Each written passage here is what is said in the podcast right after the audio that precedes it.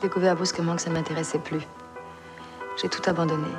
Pognon, pognon, pognon, pognon, pognon. Je n'entends parler que de ça tous les jours. Ce qu'il faudrait, c'est un bon boulot, bien abrutissant.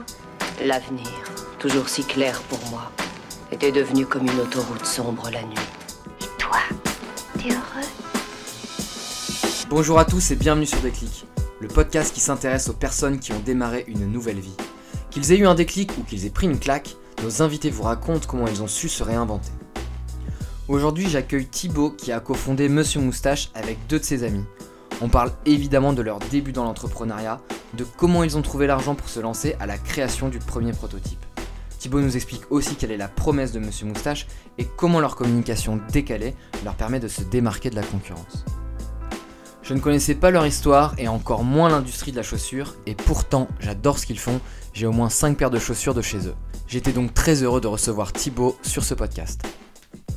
Si le podcast vous plaît, n'hésitez pas à vous abonner sur iTunes et à me laisser une review. C'est clairement ce qui m'aide le plus puisque ça permet de recommander le podcast à des personnes qui ne le connaissent pas encore. Merci également aux différentes personnes qui m'ont encouragé en m'envoyant des messages dernièrement, ça me fait énormément plaisir et ça me motive à continuer. Bonne écoute eh bien bonjour à tous, euh, aujourd'hui je suis avec Thibaut qui est l'un des cofondateurs de Monsieur Moustache. Salut Thibaut. Salut à tous, salut Théo. Peut-être Thibaut que tu peux nous, nous, donner un petit peu plus d'informations sur Monsieur Moustache, je suis pas sûr que tout le monde connaisse. Euh, non, pas encore, pas encore. Euh, écoute, Monsieur les Moustaches, c'est une marque de chaussures. Euh, donc, on a lancé il y a un peu plus de 5 ans maintenant, à trois associés, donc avec deux, deux, potes que j'ai rencontrés en école de commerce. au départ, c'était une marque de chaussures pour uniquement pour les hommes, et c'est aujourd'hui une marque pour hommes, femmes et même pour enfants. Et en gros, notre idée, c'était de se dire qu'en sortant d'école, on trouvait que le marché de la chaussure était quand même très vieillissant qu'il n'y a pas grand-chose, il n'y a pas vraiment de marque qui s'adressait à nous on avait un peu de mal à trouver une marque euh, qui soit euh, à la fois jeune dans les produits et dans la communication. Donc on s'est dit il y a une vraie opportunité sur ce marché-là, donc euh, allons-y, lançons-nous et voyons ce que ça donne. Vous faites uniquement les chaussures? Pour l'instant, on fait des chaussures principalement, on fait aussi des chaussettes. Ouais, il me semble que j'avais une petite boîte, c'est ça, qui s'était bien vendu. Exactement, ouais, exactement. On fait un semainier de chaussettes, donc c'est 7 chaussettes, une par jour de la semaine, un fil d'Écosse, et puis sinon des petites boîtes de 3 chaussettes et en fait, au début, on a tout de suite mis des chaussettes, parce qu'on s'est dit c'est quand même assez logique euh, de faire des chaussettes quand on fait des chaussures.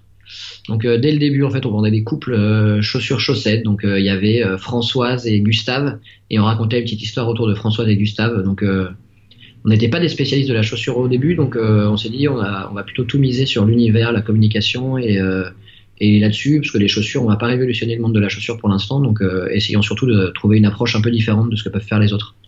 Vous faisiez quoi tous les trois avant de lancer ce projet? Euh, alors, euh, donc on est trois. Euh, Antoine qui aujourd'hui s'occupe de toute la partie commerciale et financière. Il faisait de l'introduction en bourse. Donc en fait, quand je dis ça, en fait, il a fait un an d'année de césure en introduction en bourse. Entre sa quatrième et sa cinquième année d'école. Guillaume, lui qui s'occupe aujourd'hui de toute la partie logistique, production et contrôle de gestion. Il a fait de la prod et du contrôle de gestion dans un grand groupe de textiles qui s'appelle Zani à Shanghai. Et moi, euh, j'ai fait de la pub pendant un an et demi. Euh, en fait, j'ai fait une année de césure chez Publicis pour le budget Renault. Et j'ai été embauché au milieu de mon année de césure. Donc, je suis resté là-bas pendant euh, quasiment deux ans. Et j'ai démissionné au moment du lancement.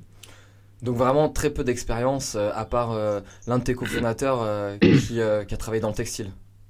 ouais, et encore, il n'était pas vraiment dans la partie, dans la partie la plus euh, ben voilà, il, était, euh, il faisait du contrôle de G, euh, du coup forcément oui, en fait c'est surtout grâce à lui qu'on s'est lancé là-dedans parce qu'il avait des contacts pour produire en Asie, puisque notre première production a été fabriquée en Chine, donc c'est grâce à lui qu'on s'est lancé dans le textile, sinon je pense qu'on n'aurait pas osé y mettre les pieds.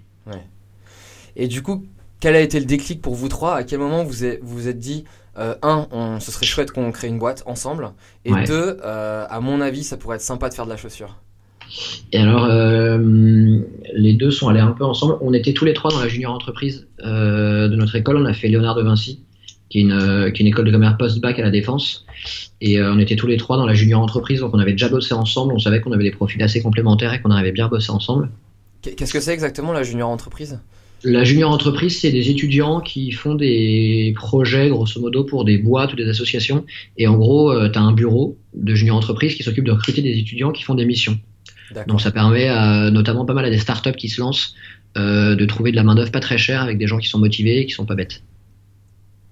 Donc nous, on avait fait pas mal de projets de démonstration de jeux vidéo dans des salons, dans des supermarchés. Donc tu vois, ça peut vraiment, ça peut vraiment tout être. Ça peut vraiment être un peu tout et n'importe quoi. Moi, c'est une première expérience en contact avec les entreprises et entre vous, quoi. Exactement, ouais, c'était vraiment pour. et puis c'était surtout pour faire pour faire quelque chose de plus, parce que c'est vrai que le rythme école de commerce, euh, on, le, on, le, connaît tous assez bien, et euh, voilà, on n'était pas débordés, donc euh, ça nous faisait un truc en plus à faire, et au final, on avait un bureau à nous, on était une dizaine de copains à faire ça, et on s'est bien marré. Et donc vous vous êtes réveillé un jour en vous disant, ça marche bien entre nous, il y a une bonne émulation, on va faire quelque chose de plus sérieux et c'est pas exactement comme ça. La vérité, c'est que du coup, moi, j'avais commencé à bosser, donc j'étais plus en école. Euh, Antoine et Guillaume, mes associés, donc, ont fait euh, leur année de césure. Ils sont revenus en école pour leur début de cinquième année. Et là, au bout de trois jours de cours, on leur a dit euh, bon les cocos, il faut se mettre à rechercher votre stage de fin d'études, etc. Et ils sont plongés dans les dans les cours. Et en fait, ils se sont dit ça va pas le faire du tout. On est incapable de refaire encore une année plus six mois de stage, ça va pas le faire du tout. pourquoi est-ce que on montrait pas plutôt une boîte? Donc ils ont fait ça. ils ont pensé à ça une après-midi plutôt que de bosser sur leur projet de stage et de cours ils ont commencé à délirer un peu à ce sujet-là. Et puis euh, le soir, moi, je les retrouvais pour boire un coup et euh, ils m'ont parlé du projet. Et ils m'ont dit, on a notamment l'idée de monter une boîte de chaussures parce que euh, Guillaume a les contacts pour produire. Donc, est-ce que ça te dit? Je leur ai dit, moi, ça me fait marrer. on n'a qu'à se retrouver au Linas de Boulogne dimanche, après-midi pour discuter. Et, voilà, ça fait, ça doit faire six ans maintenant que qu'on s'est retrouvé au Linas de Boulogne, tu vois. Donc c'est marrant, moi je connais très peu l'industrie, mais c'est vrai que c'est pas ce qui, vient, ce qui me vient à l'esprit quand j'imagine créer une boîte. J'ai l'impression que en fait, le marché il est, il, est overbooké de, de, marques de chaussures. Quoi. Le marché il est overbooké, mais euh, il est aussi super ouvert, puisque les gens rachètent tout le temps des paires de chaussures, donc a priori il n'y a pas trop de barrières à l'entrée. Euh, une fois que tu sais euh, où tu vas produire, euh, c'était euh, alors c'était il y a six ans, euh, les réseaux sociaux avaient déjà quand même une place super importante. À l'époque, Instagram n'existait pas trop, c'était beaucoup Facebook, mais avec une page Facebook bien bouclée et, des produits sympas, tu pouvais te lancer sans trop de problèmes. après, le challenge, effectivement, c'est de réussir à s'installer dans cette industrie-là, mais en tout cas, les barrières à l'entrée sont pas énormes non plus. Et donc, chronologiquement, comment vous êtes préparé à ça? Est-ce que vous avez fait une étude de marché? Est-ce que vous avez été dans un incubateur? Comment ça s'est passé? On a commencé tous les trois tout seuls euh, dans notre coin. Euh, on a un peu remis en question la chaussure en se disant ok, euh, on peut, regarder le textile un peu en général. Et en fait, on a repéré une vraie opportunité de marché sur la chaussure parce que c'était vraiment un marché vieillissant. on avait l'exemple des copains de chez Fago qui s'étaient lancés, qui sont lancés deux ans avant nous et qui marchait déjà pas mal. Donc on s'est dit, déjà, on sait que c'est possible, ce qui nous a quand même pas mal rassuré. Euh, nous, on avait un objectif de faire quelque chose d'assez différent d'eux. Donc on s'est dit, on va pas être en frontal, donc il euh, n'y a pas trop de problème là-dessus. Et puis, euh, et puis la chaussure, c'est un achat qui est un peu plus réfléchi. On n'en achète pas tous les jours non plus. C'est un produit qui coûte un peu cher. Donc on s'est dit, on va réussir à créer un vrai univers de marque et une vraie belle marque autour de la chaussure. Là où on avait un peu plus de mal à imaginer ça autour d'une marque de t-shirt ou de polo euh, qui est inconsommable, mais euh, il n'y a pas de réel affect avec la marque de t-shirt ou de polo que tu as acheté. La chaussure, c'est un peu plus réfléchi, un peu plus pensé. Donc c'est pour ça qu'on qu'on a choisi la chaussure. Et du coup, on a commencé à bosser là-dessus tous les trois. Euh, on a monté un business plan, on a monté un petit dossier pour présenter la marque, ce qu'on voulait faire. Ça nous a pris quand même pas mal de temps. Et puis on l'a présenté à un incubateur qui s'appelle Pego, qui est l'incubateur du pôle Léonard de Vinci de Dauphine. Mhm. Et on s'est dit en gros, euh, pour nous c'est le révélateur, si on est pris à Pego, on se lance là-dedans à fond et on va jusqu'au bout. Si on n'est pas pris, euh, on s'assoit tous les trois autour d'une table et puis on voit ce qu'on en fait. Et donc au final on a été pris, donc c'était top. Et du coup, euh, Pego, donc les six mois d'incubateur, Antoine et Guillaume ont passé six mois dans l'incubateur, qui a été considéré comme leur stage de fin d'études, pendant que moi je continue à bosser. Donc moi j'ai fait ce projet-là en parallèle euh, de Publicis pendant 7-8 euh, mois et j'ai démissionné en septembre 2012 au moment du lancement. À ce moment-là, quand tu rencontres l'incubateur, est-ce que tu as déjà une idée précise des modèles? Est-ce que tu leur montres quelque chose? Euh, Ouais, on leur montre des premiers dessins. on, a trouvé un styliste chaussures par contact de contact par une, une, nana avec qui je bossais chez Publicis euh, une personne avec qui on n'a plus jamais retravaillé depuis parce que c'était pas du tout son cœur de métier non plus. Mais, euh, mais on avait déjà des petites esquisses. Alors si je te montre le dessin de l'époque et la chaussure qui est sortie, euh, je suis pas sûr que tu la reconnaisses. Mais en tout cas, on, on avait déjà quelque chose à montrer. Ouais. Mais euh, encore une fois, euh, à ce moment-là, le plus important pour nous, c'est plus la marque et ce qu'on va raconter que, que juste la chaussure. En fait, la chaussure pour nous, elle est quasiment accessoire à ce moment-là. Et à ce moment-là, du coup, c'était quoi la promesse? Mmh la promesse, c'était vraiment euh, de créer une marque de chaussures pour les euh, jeunes actifs. Parce que au niveau du style, euh, tu me dis si je me trompe, j'ai l'impression que vous avez vraiment plusieurs gammes. C'est-à-dire que moi, j'ai pas mal de chaussures de, de chez vous, et j'ai à la fois des, euh, des baskets. Là, il y a la nouvelle euh, collection des jolies baskets blanches avec une, Exactement. petite ouais. couleur à l'arrière, et j'ai des chaussures un petit peu plus habillées que je mets pour le boulot, tu vois. Ouais. Et ben, le point de départ, c'est euh, une paire de chaussures qui t'accompagne euh, du dimanche au lundi à toutes les heures, tous les jours de la semaine. Donc, c'est de faire des chaussures qui soient assez confortables pour être portées au, pour être portées au boulot et qui restent assez chic aussi. Donc, c'était vraiment l'objectif, c'était de faire ce mix-là. Donc ça, ça marchait quand on avait euh, un ou deux produits dans la gamme, de faire euh, le, un peu le mix parfait. Notre, euh, notre toute première paire, c'était une petite paire de baskets qui était inspirée des, des classiques de la chaussure plus traditionnelle de ville. Donc ça marchait très bien. Le deuxième paire, c'était pareil, c'était des chaussures avec des semelles en crêpe. Voilà, on était vraiment sur un entre-deux. Et puis, euh, et puis petit à petit, on s'est rendu compte que notre histoire, elle marchait très bien sur les produits de ville en fait, parce que euh, c'est un marché qui est très vieillissant. euh, il y a encore, y a encore 4-5 ans, quand tu devais t'acheter ta première paire de chaussures pour aller bosser, de- tu vas dans des marques comme Bexley, Finsbury, t'as un peu l'impression de t'acheter les, chaussures- de ton père, et c'est pas super valorisant, et t'as un peu l'impression que tu fous ta jeunesse à la poubelle, ton jean, tes baskets, et puis tu vas bosser, mettre un costume. Ouais. Donc euh, c'était là-dessus que notre, que notre histoire avait le plus de poids et c'est comme ça qu'on s'est lancé au début en racontant cette histoire-là. Et puis au fur et à mesure, on s'est rendu, on s'est rendu compte que euh, le travail qu'on faisait sur nos produits, c'est-à-dire euh, de prendre des classiques de la chaussure, euh, des intemporels, et de venir les retravailler en essayant de moderniser un peu, en jouant sur les couleurs, sur les matières, sur le nom qu'on donnait aux produits, etc. Et ben ça marchait aussi, ça marchait aussi très bien sur la basket. Donc euh, petit à petit, on a aussi commencé à décliner l'offre de basket. Et puis après, il y a une réalité de marché qui est qu'aujourd'hui, euh, la moitié du business se fait sur de la basket et que nous, c'est quelque chose, c'est un produit qui nous parle. Et euh, tu vois, moi, je pense que je dois mettre euh, deux fois par an des chaussures de ville. Hmm, Donc, comme je m'occupe du développement des produits, ça me parle. Donc, on est allé assez naturellement sur la basket aussi. D'accord. Et du coup, si on revient euh, euh, au moment où vous êtes rentré dans l'incubateur, à ce moment-là, vous Ouais. avez euh, pas levé de fonds? Comment vous, comment vous faites? À ce moment-là, on n'a pas levé de fonds. On travaille bah, euh, comme des étudiants. Hein, on n'a pas d'argent. Enfin, moi, je, je gagne un peu d'argent parce que je suis publiciste, mais, euh, mais sinon, c'est un projet. euh, c'est encore un projet étudiant. Euh, on monte un business plan. On estime qu'on a besoin d'en gros 55 000 euros pour, pour se lancer. Alors, Ça représentait quoi ces 55 000 euros? Comment vous l'avez calculé? C'était pour créer un, nombre, un prototype, un nombre d'exemplaires suffisant? Ouais, c'était pour, c'était surtout pour faire la première production. Les prototypes, ça se fait gratuitement. D'accord. Si tu si tu si as des contacts dans une usine, ils te font des protos gratuitement, donc ça, ça va. C'était surtout pour euh, financer la première production, puisque euh, fallait qu'on fallait bien produire les chaussures qu'on allait vendre. Et puis c'était de quoi faire euh, un peu de un photos euh, pour faire de la com, et puis de faire un site internet. On a eu un a une boutique en ligne tout de suite dès le lancement. Donc c'était pour financer un peu ces, ces différents points-là. D'accord. Vous avez d'abord vendu sur Internet avant de vendre en magasin? Euh, on a fait, on a tout de suite, on a tout de suite fait les deux. On a toujours eu une boutique en ligne, mais euh, en parallèle de ça, on est allé voir des distributeurs indépendants, en leur présentant un peu le projet, la marque et tout. Euh, et puis on en a tout, on en a ouvert trois, donc on avait trois boutiques qui nous distribuaient euh, au moment du lancement. Donc on s'est lancé le 12 septembre 2012. Et à ce moment-là, il y avait trois boutiques qui nous distribuaient à Paris. Et puis ensuite, on a continué, euh, on a pris notre petite valise, notre voiture, et puis euh, on allait faire le tour euh, des boutiques qu'on repérait un peu à droite à gauche à Paris et en province euh, pour leur raconter un peu notre histoire. Et très vite, on a réussi à atteindre une cinquantaine de distributeurs. Mais on faisait tout ça en parallèle euh, de la boutique en ligne qui était, en, qui était active et qui nous permettait, qui, qui vendait pas mal grâce à la page Facebook. D'accord. Je t'ai pas posé la question, mais je suppose que vous vendez pour l'instant encore qu'en France? Euh, alors pas, pas qu'en France, aujourd'hui c'est 85-90% du business quand même, D'accord. mais euh, on est présent surtout dans les pays limitrophes en fait. On est présent dans les pays où on peut aller nous-mêmes. Donc c'est-à-dire qu'aujourd'hui on a euh, deux commerciaux euh, qui tournent en France pour aller voir nos distributeurs.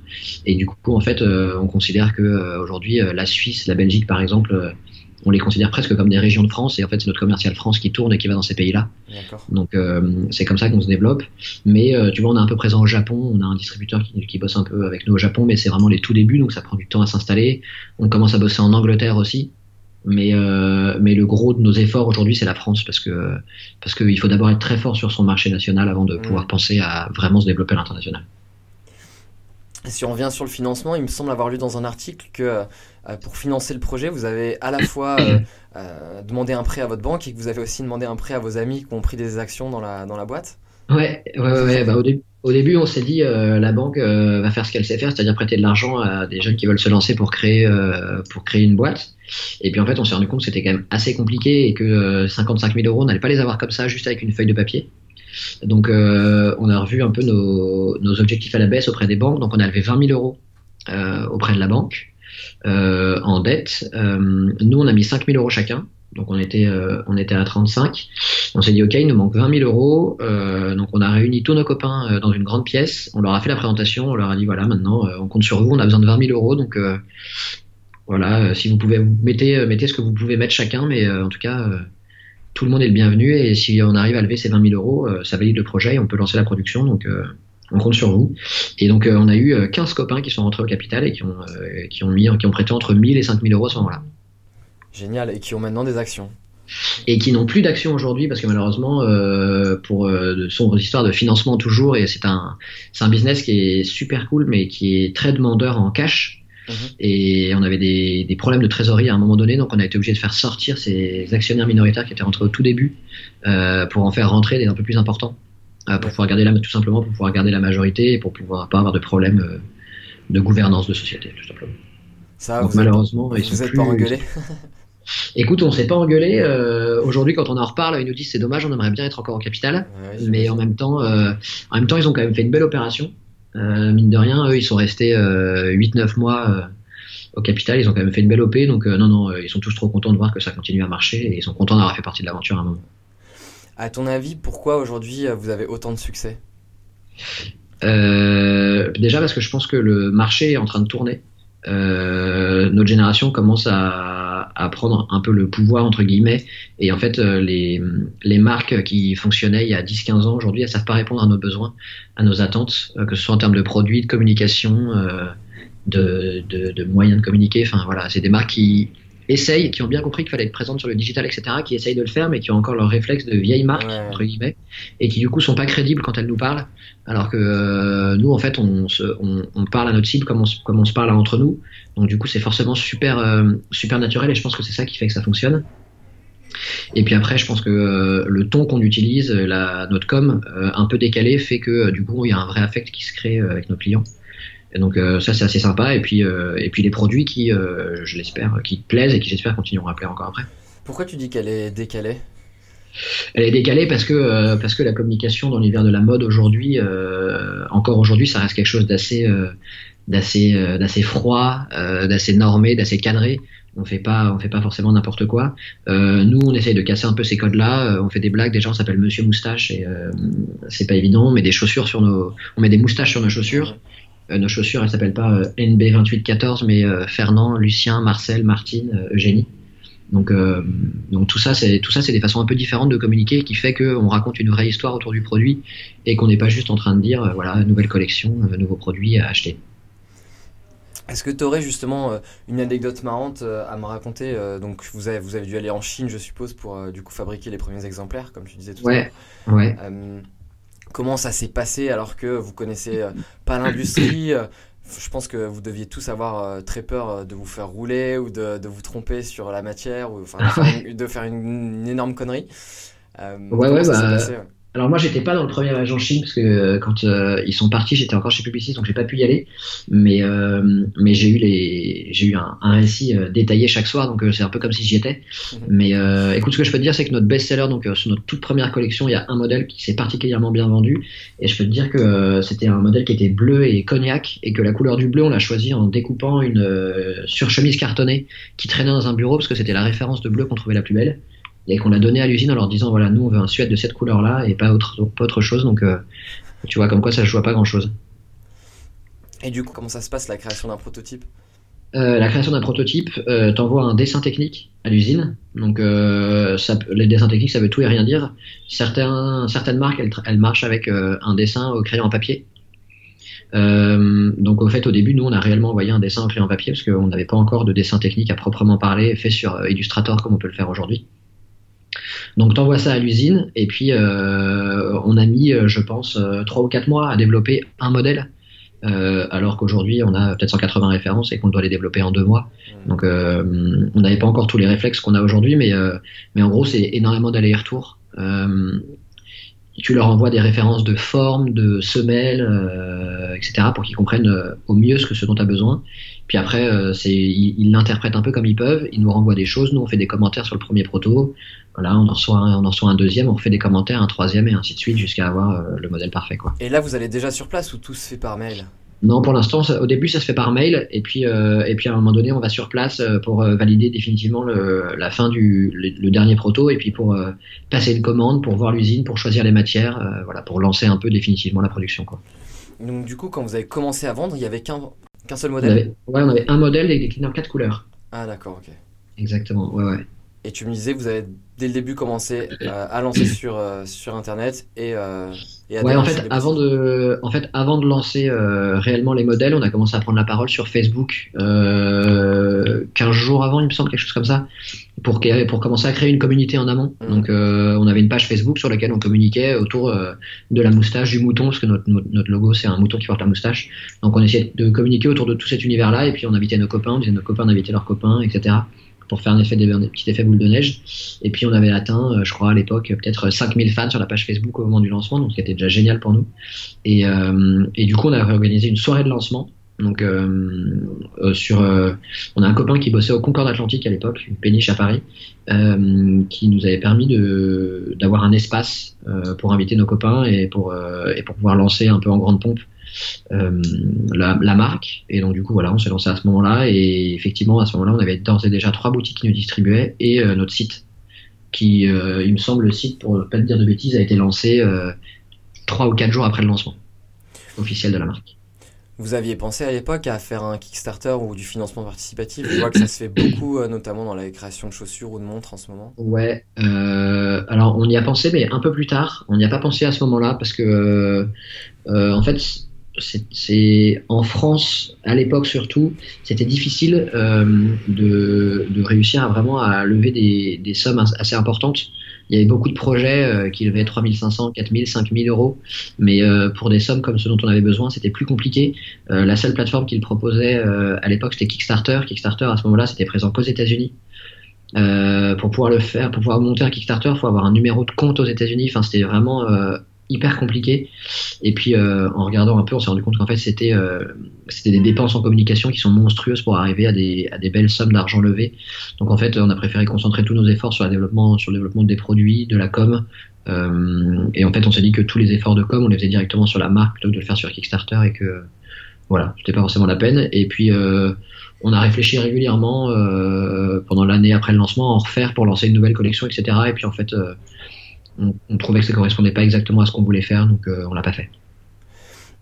Est-ce que si tu remets en arrière, tu, tu penses à une personne, une rencontre ou quelque chose qui, euh, qui aurait vraiment joué un tournant dans votre, euh, dans votre expérience, que ce soit pour la motivation de vous lancer au, au tout début, ou vous avez décidé de pivoter, de changer complètement ce que vous faisiez? Euh, alors il n'y a pas de moment où on a complètement pivoté, donc euh, donc non, mais il y a c'est pas une rencontre, mais c'est euh, oui, effectivement un truc qui a été assez charnière pour nous, c'est le réseau entreprendre. C'est un un réseau qui est qui est national, mais qui est basé dans différentes régions. Donc nous c'est le réseau entreprendre Paris, et en fait c'est un un club d'entrepreneurs. Donc il y a un, un bureau à Paris avec des chargés d'affaires qui s'occupent de nous et qui qui recrutent euh, les gens. Donc c'est un processus de sélection qui est assez long. Euh, je crois qu'il y a une quinzaine d'entretiens globalement à passer pour euh, avant de rentrer. Mais une fois qu'on rentre, euh, c'est euh, c'est vraiment super intéressant parce que ça met en relation plein d'entrepreneurs de milieux différents. Eux, ils ont une vraie légitimité à Paris et partout en région où ils sont présents, et ils ont notamment des liens assez forts avec les banques. Euh, nous, c'était un moment où on avait besoin d'argent pour pouvoir lancer des productions parce que on a toujours été dans une croissance assez forte. Et du coup, on avait des problématiques de financement pour euh, financer les productions à venir. Et à, ce- moment-là, on est rentré aux, aux. Ils ont présenté euh, un bon interlocuteur dans la bonne banque. Euh, et ça nous a vraiment beaucoup aidé à cet instant précis-là, dans la problématique qu'on avait. Et puis surtout après ces deux ans d'accompagnement où tous les mois, on se retrouve, on a des clubs d'entrepreneurs où on est 10 autour d'une table et c'est un peu une sorte de thérapie de groupe où chacun se raconte ses galères, ses petits moments un peu sympas, etc. Donc ça fait vachement bien. Et puis on a des tuteurs euh, qui sont soit des entrepreneurs, euh, soit des gens qui ont euh, 20, 30, 40 ans d'expérience dans leur domaine et qui viennent nous apporter euh, un savoir-faire super précis, nous permettre de sortir un peu la tête de l'eau euh, tous les mois. Donc ça a été, euh, à mon avis, assez crucial dans le développement de la boîte. ouais. C'est quoi la différence de ce réseau avec un incubateur standard? Un incubateur standard, c'est vraiment euh, à l'amorçage euh, de la boîte. C'est euh, au tout début, tu as une idée, tu encore rien. T'as pas de produit, t'as pas de chiffre d'affaires, euh, c'est vraiment t'aider à aller au bout. Euh, nous, la boîte, elle existait déjà, on avait déjà fait du chiffre d'affaires. En fait, ils te demandent d'avoir déjà un peu prouvé que ton concept marchait, et eux, ils t'accompagnent une fois que tu as fait ça pour réussir à transformer l'essai et, euh, et, à devenir une boîte rentable et qui crée des emplois. L'objectif du réseau entreprendre, c'est d'accompagner les boîtes pour créer de l'emploi. Aujourd'hui, qu'est-ce qui change dans ton quotidien par rapport à, à, quand tu travaillais dans un, on va dire, un travail conventionnel? alors je pense que c'est moi dont le quotidien le moins changé parce que euh, je bossais dans la com, donc euh, j'avais un quotidien qui était déjà assez cool et où je faisais pas mal de choses. Euh, j'allais sur des tournages, je faisais des shootings photos, etc. Donc c'était déjà assez varié. Mhm. Mais aujourd'hui, je pense que c'est encore plus varié parce que je fais de, du développement de produits, je vais sur des chaussettes, des chaussures, je fais un, des shootings où je dois faire semblant que je suis en Californie alors qu'en fait je suis en Espagne ou semblant que je suis au Canada alors qu'en fait je suis dans les Vosges.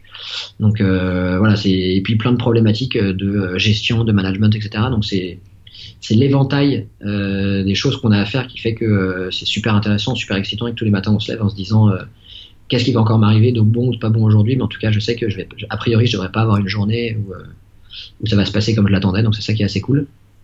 Mais je pense que typiquement, tu vois, pour Antoine, par exemple, qui faisait de l'introduction en bourse, pour lui, son quotidien, il est quand même assez différent. Ne serait-ce que parce qu'il a plus de costume et plus de cravate. Ouais, ça change tout, ça déjà. Ah ouais, c'est déjà, mine de rien, c'est déjà pas mal. Est-ce que tu sais si toi, comme les autres, euh, aujourd'hui, vous seriez prêt ou vous arrivez à vous projeter et imaginer reprendre un, travail euh, euh, dans quelques années, un travail plus conventionnel? Ou est-ce que maintenant c'est devenu hors de question? Je, me je, me pose assez souvent la question de savoir ce qu'on pourrait faire une fois qu'on arrêtera de faire ça. pendant longtemps, je me suis dit que ça ne me poserait pas forcément de souci de reprendre un boulot normal et de recommencer à bosser. Et en fait, plus ça va, plus je me dis que ça va être compliqué. Parce que, euh, parce que si là, en parlant avec toi, j'ai une idée, euh, j'en parle demain avec Antoine et Guillaume, et après-demain, on peut la mettre en place. Euh, peu importe la société dans laquelle j'irai après, si je suis pas chez moi et que c'est pas moi qui prends la décision, j'aurais du mal à le faire. Et je pense que cette liberté-là, elle, a elle a vraiment pas de prix. C'était ça d'ailleurs votre plan B, au cas où ça marche pas, c'était de reprendre tout simplement un travail ou de tenter autre chose? Ouais, alors assez inconsciemment, on n'y avait pas trop réfléchi en fait. On s'est jamais dit que ça allait pas marcher. Euh, c'était absolument pas de l'arrogance parce que en fait on savait très bien que ça pouvait ne pas marcher mais mais juste quand tu as la tête dedans et que tu passes tes journées à réfléchir à ton projet euh, tu crois à 100% et, et si tu crois à 100% t'envisages pas trop cette possibilité là quoi. C'est peut-être la clé de la réussite d'ailleurs. Euh, je pense que la clé de notre je sais pas si c'est la clé de la réussite mais la clé de notre réussite à nous ça a été l'inconscience c'est sûr. Parce que quand je vois les les phases par lesquelles on est passé et, et tout ce qu'on a vécu ouais il y a des moments où il faut être inconscient pour dire que ça va marcher ouais. Justement, est-ce que vous avez fait des, conneries euh, que maintenant, avec l'expérience que tu as gagnée, tu ne referais pas si tu devais recréer une boîte? Euh, on n'a pas fait des conneries euh, monumentales, mais quand je vois les chaussures qu'on vendait au début et ce qu'on vend aujourd'hui, je me dis on a quand même sacrément confiance en nous et dans le projet pour aller voir des boutiques et, et, leur vendre ces produits-là parce qu'avec un peu de recul, tu te rends compte que on maîtrisait rien à la technique et que du coup forcément les produits, bah, ils n'étaient pas parfaits. Donc euh, voilà, aujourd'hui, euh, on, prétend avoir des, produits vraiment de bonne qualité, etc. Et du coup, euh, c'est sûr que c'était c'était pas une erreur parce que parce qu'on parce qu'on débutait, qu'on n'y connaissait rien et que c'était assez logique et qu'au final les produits étaient quand même très bien. Mais mais non, si on se relançait aujourd'hui, je pense qu'on aurait surtout une vision un peu plus globale et qu'on essaierait de réfléchir un peu plus long terme en se lançant et que voilà, on ferait des choses, je pense, un peu plus épurées que ce qu'on faisait à l'époque. Euh, si on devait parler chiffres, euh, quel chiffre tu pourrais me communiquer aujourd'hui pour imaginer un petit peu la taille et le succès de la, société? Euh, bon après ça, taille et succès est tout relatif hein, mais aujourd'hui on va faire un peu plus de 3 millions et demi de chiffre d'affaires. 3 millions 7 si tout se passe bien donc ça c'est top. On est on est une petite vingtaine dans la boîte. On est 15 à bosser dans les bureaux. Et on a 4 personnes qui bossent dans notre boutique. On a une boutique à Paris dans le Marais. Et on a 4 personnes qui bossent dans la boutique ah, donc c'est euh, votre propre boutique Ouais, on a ouvert notre propre boutique il y a un, an et demi maintenant. Et voilà, ça cartonne, donc c'est super agréable et ça me donne envie d'en ouvrir encore d'autres. Pour l'instant, on en a une seule, mais euh, je pense que c'est vraiment les chiffres les plus, euh, les plus marquants, quoi. Le chiffre d'affaires et l'évolution du nombre de, personnes avec lesquelles on bosse. Aujourd'hui, euh, j'ai un, collègue euh, tout à l'heure avec qui, avec qui je discutais. Je lui disais que, que j'avais justement une interview avec un des fondateurs de, de Monsieur Moustache. Et il m'a dit, eh ben, euh, je sais pas si tu as vu, mais André s'est fait racheter par Spartoo il y a pas longtemps. Ouais, exactement. Et, il m'a dit, il faudra que tu lui demandes justement, est-ce que eux, ils envisagent de se faire racheter un jour? Comment, comment ils réagissent par rapport à ça? Nous, on n'a pas trop de, de plan de sortie pour l'instant. Euh, on, se doute bien qu'on va pas faire de la chaussure toute notre vie, mais euh, tant qu'on continue à, se marrer, euh, à avoir des idées, à avoir des pistes d'amélioration, des, objectifs, et qu'on se lève le matin en se disant trop cool aujourd'hui j'ai encore ça et ça à faire pour amener la boîte là, je pense qu'on y réfléchira pas trop. Le jour où on commencera à en avoir un peu marre, on aura des envies d'ailleurs, etc. Je pense que là c'est le moment où on commencera à y réfléchir, mais après, je pense que c'est aussi pas mal l'occasion qui fait le larron. Et si demain on vient nous voir en nous disant euh, coucou, on veut vous racheter, euh, eh ben, euh, ce serait bête de pas l'envisager. Pour l'instant, on n'en a pas du tout envie, mais, mais je pense qu'il faut quand même savoir regarder un peu les offres, les offres qu'on nous propose, quoi. Et si jamais tu devais te lancer seul ou d'ailleurs avec tes amis dans un secteur totalement nouveau, pour toi, ce serait lequel? C'est une très très bonne question à laquelle je suis incapable de te répondre pour l'instant. je savais pas que j'allais faire de la chaussure deux heures avant de prendre la décision de faire de la chaussure, donc Là, je suis, je suis incapable de te répondre. J'ai forcément, il y a des marchés que je vois où je me dis il y a des trucs qui sont cool à faire et tout. Le marché du meuble, où je trouve que, à part un Maison du Monde ou un Mate par exemple, euh, c'est quand même, euh, c'est quand même un peu vieillissant aussi. Mais bon, c'est d'autres problématiques euh, en termes de moyens de production, etc. Donc, il y a plein de contraintes. Mais on, donc, on resterait dans le e-commerce du coup, dans le e-commerce dans le commerce en général. Euh, je te dis ça aujourd'hui parce que c'est là-dedans qu'on est. Et du coup, c'est forcément là-dessus que j'ai sans doute le regard le plus aiguisé. Maintenant, euh, franchement, j'en sais rien. Je pense qu'avant de remonter une boîte euh, en sortant d'une expérience comme ça, il faut prendre six mois pour se poser tranquillement, décompresser, essayer d'oublier un peu, enfin pas d'oublier, mais tu vois, de de réussir à digérer ce qu'on a fait pendant 5, 10, 15 ans euh, avant de pouvoir se reposer, d'avoir une autre idée de boîte. Je suis pas sûr que ce soit une super bonne idée euh, de se replonger dans une entreprise, euh, dans, une dans une aventure entrepreneuriale 15 jours après avoir quitté la dernière. Quoi. Hmm. Et du coup, peut-être dernière question. Euh, moi, je travaille dans le web avec euh, beaucoup d'acteurs du e-commerce et je voulais savoir la part que ça représentait pour vous de la vente sur Internet. J'ai l'impression, comme tu disais tout à l'heure, tu parlais des entreprises qui étaient un petit peu à la ramasse. Et c'est vrai que moi, je travaille du coup avec des gros groupes et j'ai souvent l'impression qu'ils sont très très lents. Euh, là, ils sont très peu réactifs. ils arrivent après tout le monde. Du coup, je me demandais, est-ce que aujourd'hui, vous vous vendez potentiellement bien plus en, sur Internet que en réel? Aujourd'hui, nous, le, pourcentage de vente sur le site internet, c'est 30%. On fait 30% du chiffre d'affaires sur le site, euh, ce qui est quand même pas mal parce que euh, on, est, on est plutôt bien distribué euh, via des distributeurs indépendants. On bosse avec les grands magasins, le Printemps, les Galeries Lafayette, Citadium, etc. Donc, qui représentent quand même des jolis volumes. Donc, ce qui est assez cool pour nous, c'est qu'en fait, ça a toujours représenté 30%, quel que soit le chiffre d'affaires qu'on a fait. Vous faites un petit peu d'acquisition? On fait un peu d'acquisition parce que forcément il faut la, chercher la croissance. Donc euh, après on fait euh, on fait comme tout le monde euh, du Facebook Ads, Instagram Ads, on bosse avec Criteo du coup voilà on bosse avec avec tous les acteurs du secteur. Mais je pense que la vraie différence par rapport à, ces, boîtes un peu un peu vieillissantes qui sont un peu la ramasse comme tu me disais c'est juste que tout ça pour nous c'est naturel et qu'en fait le contenu qu'on propose il est directement formaté pour ces formats-là. Tu vois, il est fait pour ce format-là et pour le web et pour le digital. Euh, là où euh, les grosses sociétés un peu vieillissantes, déjà, euh, c'est long de faire changer de direction une grosse boîte et c'est long d'adapter son contenu, c'est long de changer les mentalités, etc. Donc peut-être que dans 50 ans ou dans 30 ans, on aura du mal à s'adapter aux nouvelles technologies, hein, mais du coup, comme aujourd'hui pour nous c'est super naturel, et ben voilà, je pense que c'est aussi pour ça que ça marche particulièrement bien sur le web. Top. Eh ben écoute, merci Thibaut, c'était très complet.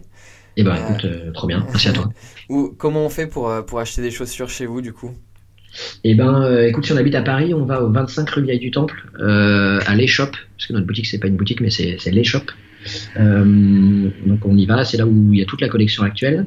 Et puis sinon, euh, si on est partout ailleurs, en France ou dans le monde, on va sur notre site, c'est m-moustache.com, m-moustache.com. Et voilà, il y a toute la collection en ligne. Et puis sinon, si on est en, si on n'est pas à Paris et qu'on veut comme toucher les produits, on a plein de revendeurs qui sont tous listés sur le site. Super, bah merci beaucoup Thibaut. Eh ben merci à toi. Allez, à la prochaine. À la prochaine, salut. Salut. Voilà, l'épisode est terminé. Si vous avez 30 secondes devant vous et que l'épisode vous a plu, je vous invite à aller mettre un avis sur iTunes, 5 étoiles de préférence, ça me permettra potentiellement d'aller acheter ma prochaine paire de chaussures chez eux. A bientôt